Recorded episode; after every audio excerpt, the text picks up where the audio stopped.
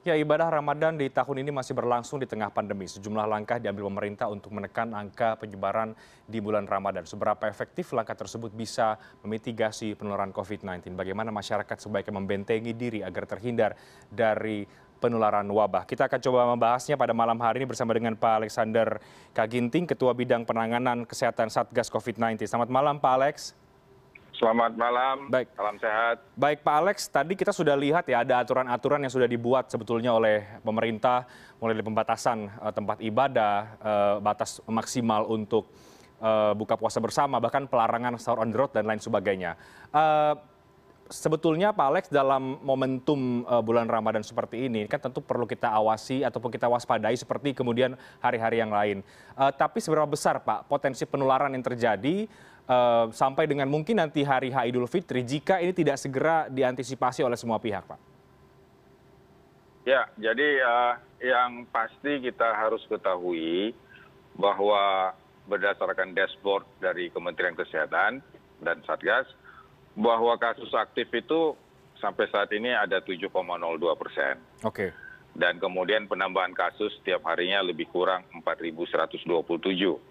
Dan kasus aktif itu sampai saat ini ada 7,02 persen. Oke. Okay. Dan kemudian penambahan kasus setiap harinya lebih kurang 4.127 dan kasus meninggal itu 2,71 persen.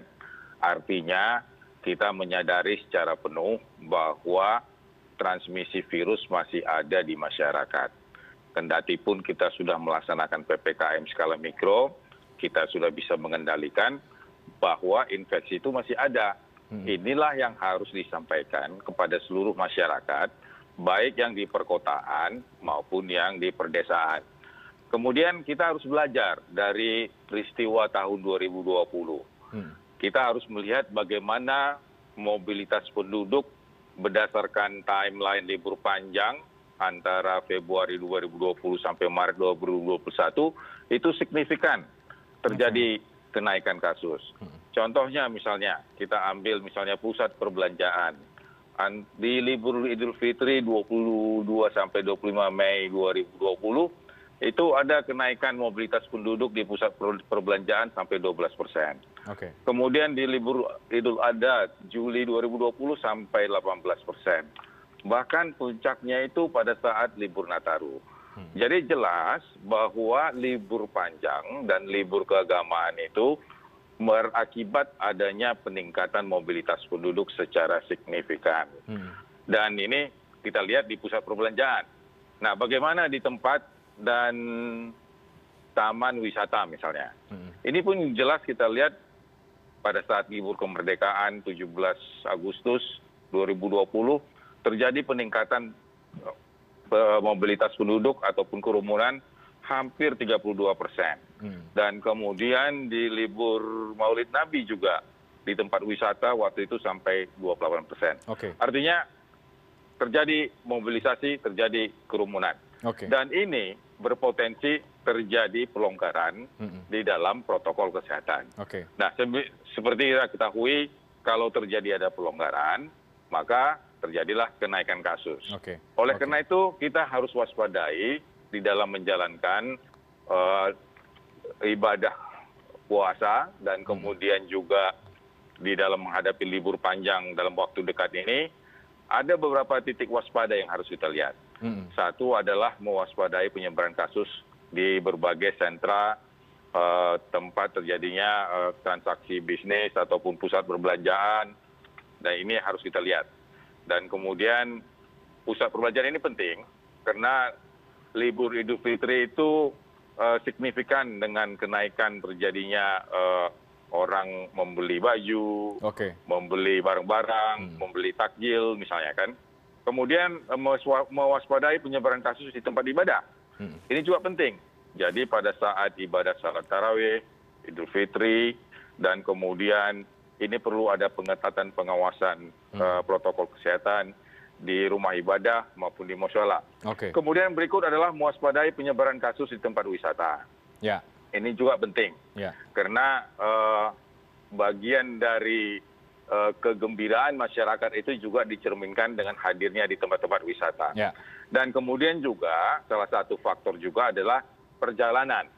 Perjalanan mudik atau perjalanan kembali ini juga meningkatkan ya. risiko penularan. Misalnya di stasiun di transit di mana mana gitu baik Uh, baik Pak Alex, uh, mudik sudah dilarang jelas, tapi yang juga masih menimbulkan pertanyaan, ini juga sempat ramai beberapa waktu yang lalu. Mudiknya dilarang tapi tempat wisata dibuka Pak. Tadi kan juga Pak Alex mengatakan tempat wisata ini juga bisa menjadi indikasi kegembiraan orang, akhir akhirnya bisa berbahaya untuk uh, terjadinya penularan begitu. Nah, bagaimana Satgas melihat itu Pak?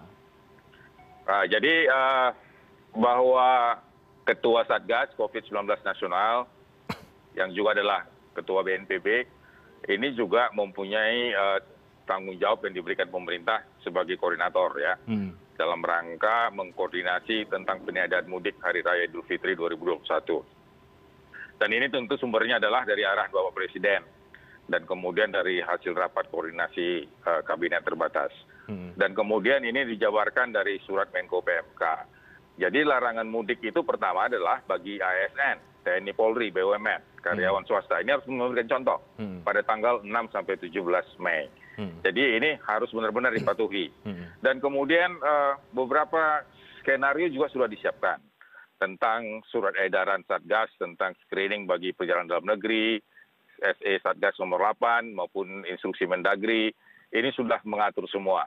Jadi dalam hal ini memang yang harus diperhatikan bahwa liburnya tidak masalah kegiatan keagamaannya tidak masalah hmm. yang menjadi concern kita adalah adanya mobilisasi dan adanya kerumunan. Hmm. Jadi mobilisasi dan kerumunan ini nanti yang akan diatur. Okay. Oleh karena okay. itu memang tempat wisata tidak akan ditutup. Hmm. Tapi tempat wisata akan bertanggung jawab misalnya dalam mengatur mobilisasinya hmm. dan kerumunannya. Ini bisa diatur misalnya dengan melakukan sistem uh, termain. Jam buka tutup. Kemudian hmm. jam buka tutup gerbang untuk bagi mereka yang mendaftar untuk wisata. Hmm. jadi ini yang menjadi penekanan. Kenapa ini menjadi penekanan? Karena eh, pemulihan kesehatan tidak boleh meninggalkan eh, pemulihan ekonomi.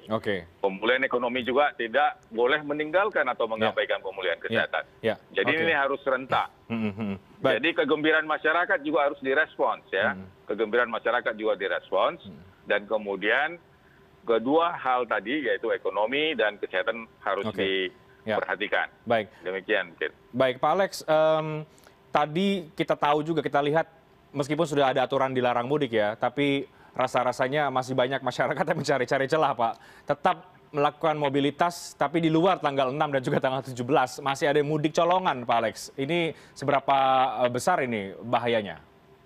Jadi eh, pemerintah juga eh, tidak kalah cepat dalam hal ini juga satgas eh, bahwa pemerintah sudah mengeluarkan melalui inmendagri nomor tujuh tahun dua ribu dua puluh satu hmm. yaitu pelaksanaan ppkm dan ppkm skala mikro jadi dalam hal ini posko desa dan posko kelurahan akan mengatur dan melakukan pengawasan hmm. terhadap kontak tracing terhadap zonasi wilayah dan kemudian terhadap mereka yang datang. Hmm. yang datang dan pergi.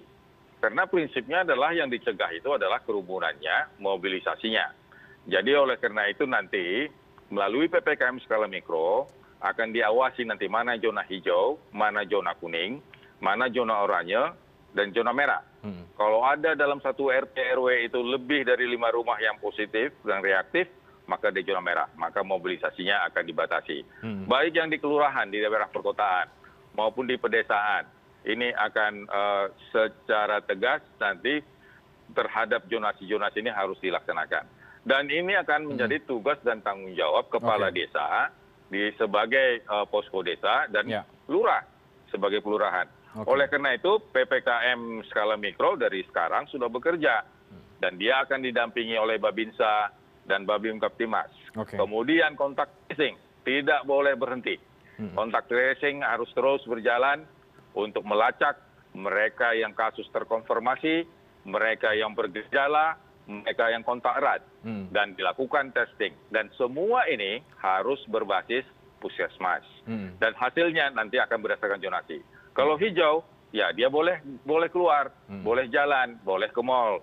Tapi tentu ada batasan waktunya. Tapi kalau dia zona merah maka dia tidak boleh keluar oleh karena itu memang instrumen ini semua nanti akan berjalan secara serentak yang penting ada koordinasi ada sinkronisasi dan kemudian juga nanti dengan surat edaran menteri agama yang akan mengatur soal bagaimana pelaksanaan ibadah juga nanti ini harus akan disinkronisasikan. Hmm. Sebagaimana kita ketahui bahwa surat edaran Kementerian Agama nomor 3 tahun 2021 itu sudah mengeluarkan panduan ibadah Ramadan. Hmm. Misalnya pelaksanaan buka puasa bersama dapat dilakukan maksimal Ya. 50% dari kapasitas ruangan Ya. misalnya kan. Hmm. Kemudian pengaturan mengenai sholat, pengaturan mengenai pengajian ceramah, tausiah atau kultum.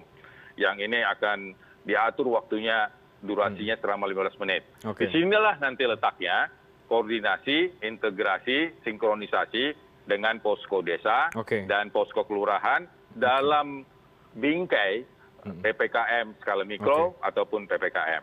Baik. Oleh karena itu memang sekarang kita akan mencari rumusannya bagaimana surat edaran Kementerian Agama nomor 3 tahun 2021 bisa sinkron dengan Inmendag- Inmendagri nomor 7 tahun 2021. Oke. Jadi ini ini yang- ini yang harus kita lakukan. Baik. Jadi kita kita tetap merespons supaya orang tetap melaksanakan ibadah puasa, menyambut Idul Fitri, tapi yang kita koordinasikan, yang kita tata dengan baik adalah jangan sampai terjadi kerumunan dan kemudian jangan terjadi mobilisasi serentak, termasuk ke mal, termasuk ke pusat perbelanjaan, termasuk juga ke tempat wisata. Oke, baik. Sehingga dengan demikian semua orang bisa menikmati libur panjang, menikmati ibadah, dan kemudian mensyukuri semua yang kita lakukan ini adalah dalam rangka menanggulangi pandemi. Oke, baik Pak Alex. Tapi eh, dalam eh, situasinya Pak hari ini sebetulnya dari data dan angka ya, mungkin pantauan Satgas itu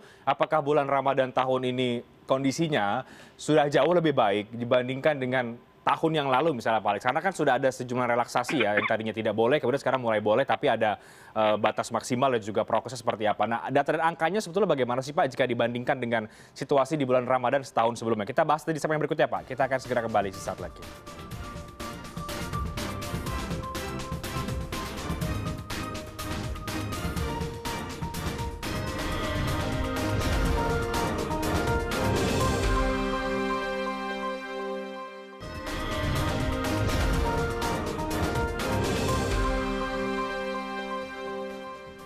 Anda kembali di CNN Indonesia Newscast. Saya masih bersama dengan Pak Alexander Kaginting, Ketua Bidang Penanganan Kesehatan Satgas COVID-19.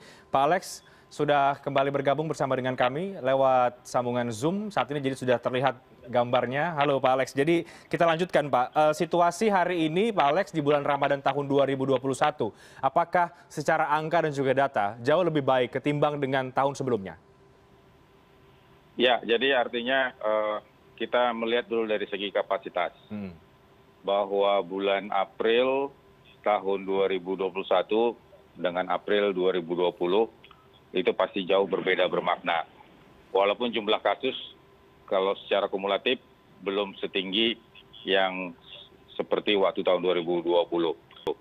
Tapi yang kita lihat bahwa kapasitas laboratorium, kapasitas pelayanan rumah sakit ini sudah jauh lebih eh, baik, lebih meningkat dokter-dokternya di bulan April 2020 dengan dokter-dokter di 2021 itu jauh lebih paham bagaimana untuk menegakkan diagnosis yang namanya COVID-19 Hmm. dan kemudian juga lebih mengerti untuk melakukan eh, tata laksana di hulu, demikian juga di hilir. Jadi kalau kita lihat bahwa pada saat ini bor itu di rumah sakit tidak lebih dari 60 persen, bahkan cenderung menurun. Dan kemudian angka kematian juga sudah di bawah eh, tiga tiga, jadi sudah 2,3. Dan ini juga adalah satu prestasi di mana dalam satu tahun ini kita sudah bisa mengkontrol. Yang menjadi persoalan adalah bahwa kalau dulu itu misalnya di bulan 4 itu masih imported cases, kemudian oke. belum masuk menjadi klaster keluarga, sekarang ini sudah ada di 34 provinsi dan ada di rumah tangga-rumah tangga. Dan ada Dan transmisi kemudian keluarga ya, Pak? lansia menjadi satu kelompok yang paling tinggi resikonya Ya. untuk sakit dan juga paling tinggi komponennya pada kasus eh, mortalitas. Hmm. Jadi oleh karena itu memang pada saat ini kita semua sudah lebih memahami bahwa kalau melaksanakan 3M dengan baik, kemudian 3T dikerjakan oleh pemerintah juga dengan optimal. Dan tata laksana komorbid dilaksanakan dengan baik, ini akan bisa respons dengan baik. Satu hal lagi bahwa tahun lalu belum ada vaksinasi, Oke, oke. sekarang sudah ada vaksin. Kemudian bulan 4 tahun 2020 kita belum mempunyai apigan. Oke. Kita masih menggunakan oseltamivir. Hmm. Pagi sekarang ini kita sudah banyak mempunyai eh, alat untuk sebagai antivirus. Misalnya Hmm. kita punya remdesivir, kita punya favipiravir, di mana pada bulan 4 tahun 2020 kita hanya menggunakan oseltamivir ditambah dengan azitromisin, di mana kondisi sekarang sudah berbeda. Hmm. Tapi yang disadari oleh para klinisi sekarang adalah bagaimana komorbid ini harus bisa dikelola dengan baik. Ya. Baik Oke. mereka yang sudah divaksin maupun Ya. yang belum. Baik, Karena ini yang membuat risiko mortalitas Ya. jadi tinggi. baik. Nah, kedua, bagaimana supaya transmisi ini tidak berjalan sesuai dengan eh, pola-pola seperti di tahun 2020. Hmm. Tentu 3M yang harus kita laksanakan. Dan kita sekarang punya instrumen yang disebut dengan PPKM skala mikro. Oke, baik Pak Alex. PPKM skala mikro itu landasannya adalah Ya. melaksanakan 3T yang berbasis puskesmas, kemudian diawasi posko desa bersama Babinsa dan Babim Keptimas, dan kemudian dilakukan zona isolasi. Oke. Inilah nanti yang kita harapkan bisa sebagai instrumen untuk mencegah mereka yang sakit supaya tidak lalu lalang, tidak bermobilisasi, Ya. dan virus itu tidak dibawa ke desa, Baik. atau sebaliknya dari desa dibawa ke kota. Baik. Pak Alex Jadi, terakhir. Bedanya dengan tahun yang lalu. Ya, baik Pak Alex terakhir eh, ada potensi baru yang kalau tidak di eh, diantisipasi bersama ya oleh semua pihak, tidak hanya pemerintah, satgas dan juga masyarakat, semua pihak. Adalah ketika nanti ada momen buka puasa bersama karena sudah mulai direlaksasi Pak, ada bol ini diperbolehkan. Kemudian ada momen kunjungan ke keluarga antar keluarga yang tadi sudah kita bahas bahwa setiap ada momen keagamaan, eh, Natal juga kemarin demikian ada kenaikan kasus. Ini potensinya cukup besar Pak. Bagaimana mengawasi ini terakhir Pak Alex? Ya, justru di sini nanti peranan PKM skala mikro, di mana itu hadir di tingkat RT dan RW, akan akan melakukan monitoring, melakukan pengawasan. Jadi tetap aja boleh ada eh, perkumpulan, ada eh, melaksanakan ibadah secara bersama, tentu bisa diatur. Hmm. Kalau RT itu zona hijau, maka satu RT itu bisa melakukan eh, ibadah secara berjamaah. Yang kita cegah itu adalah jangan mereka melaksanakan ibadah secara jemaah datang dari RW yang tidak mereka kenal dan tidak tahu status zonasinya sehingga akhirnya zona RT mereka yang tadinya hijau bisa menjadi kuning ataupun oranye. Hmm. Jadi Oke. kita berharap setiap RT dan RW mempertahankan zona hijaunya. Oke. Jadi oke. bagi mereka yang punya zona merah, mengawasi anggotanya supaya tidak keluar. Ibadah tetap aja berjalan. Di zona merah juga bisa mereka melaksanakan kalau misalnya itu di rumah, ada lima rumah. Kalau mereka sama-sama kontak erat, kalau mereka sama-sama eh, kasusnya positif dan klinisnya masih baik, ya tidak tidak salah kan? Oke. Yang Baik. salah itu adalah kalau mereka nyeberang ke RT yang lain, Ya. ke RW yang lain yang statusnya hijau Hmm. atau orang yang dari hijau pergi ke RT yang lain yang statusnya merah. Oleh karena itu nanti dalam hal ini memang kita akan menekankan ppkm ini skala mikro ini harus betul-betul berperan. Oke. Di samping tadi ada surat edaran dari Satgas, ada Ya. surat edaran dari eh, Kementerian Agama, Ya. tapi implementasinya nanti adalah lurah dan kepala desa Oke. yang baik. akan mengatur ppkm skala mikro ini. Baik. Baik. Dan Presiden juga sudah menyatakan ini akan diperluas, tidak hanya di 15 provinsi, tapi ini akan menjadi instrumen kita, model Indonesia, untuk melakukan 3T, 3M, mengawasi zona isolasi, dan di kerjasamanya adalah kolaborasi yang melibatkan lurah ataupun desa, melibatkan relawan, dan kemudian hadir di situ Babinsa dan Babin Keptipmas untuk mendampingi para kontak tracer. Baik. Jadi kontak tracer ini juga akan bekerja tidak mengenal hari libur yang Baik, Pak Alex. bekerja berbasiskan puskesmas. Baik. Baik, Dan Pak. tentu juga catatan pelaporannya juga harus dilaporkan melalui eh, sistem pelaporan dari Silacak ataupun NAR yang sudah diatur. Ya. Jadi ini ini yang harus kita harapkan dan kita Ya. latih dari sekarang Baik. supaya nanti begitu di hari H kita eh, tidak lagi kebingungan tapi kita sudah mempunyai satu sistem, satu mekanisme untuk menjaga RT kita, menjaga RW kita dan menjaga desa kita. Baik, Pak Alex. Eh, semoga kita berharap umat muslim khususnya yang menjalankan ibadah puasa bisa secara khusyuk menjalankan ibadahnya tapi juga tetap mengedepankan protokol kesehatan dan juga kita semuanya bisa sama sama menghindari wabah pandemi covid sembilan belas ini dengan menjalankan protokol kesehatan yang sudah ada. Tentu kita berharap juga pengawasan yang ketat dari semua pihak agar tidak terjadi penularan atau penambahan angka yang signifikan lagi. Terima kasih banyak pak alexander kaginting ketua bidang penanganan kesehatan satgas covid sembilan belas sudah berbagi perspektif pada kami pada malam hari ini. Terima kasih Pak, sehat selalu. Ya, selamat malam. Selamat menjalankan ibadah puasa. Usai jeda, kami akan segera kembali dengan informasi Partai Demokrasi Indonesia Perjuangan atau PDIP mendukung rencana nomenklatur dua kementerian oleh Presiden Joko Widodo. Newscast akan segera kembali. Sesaat lagi.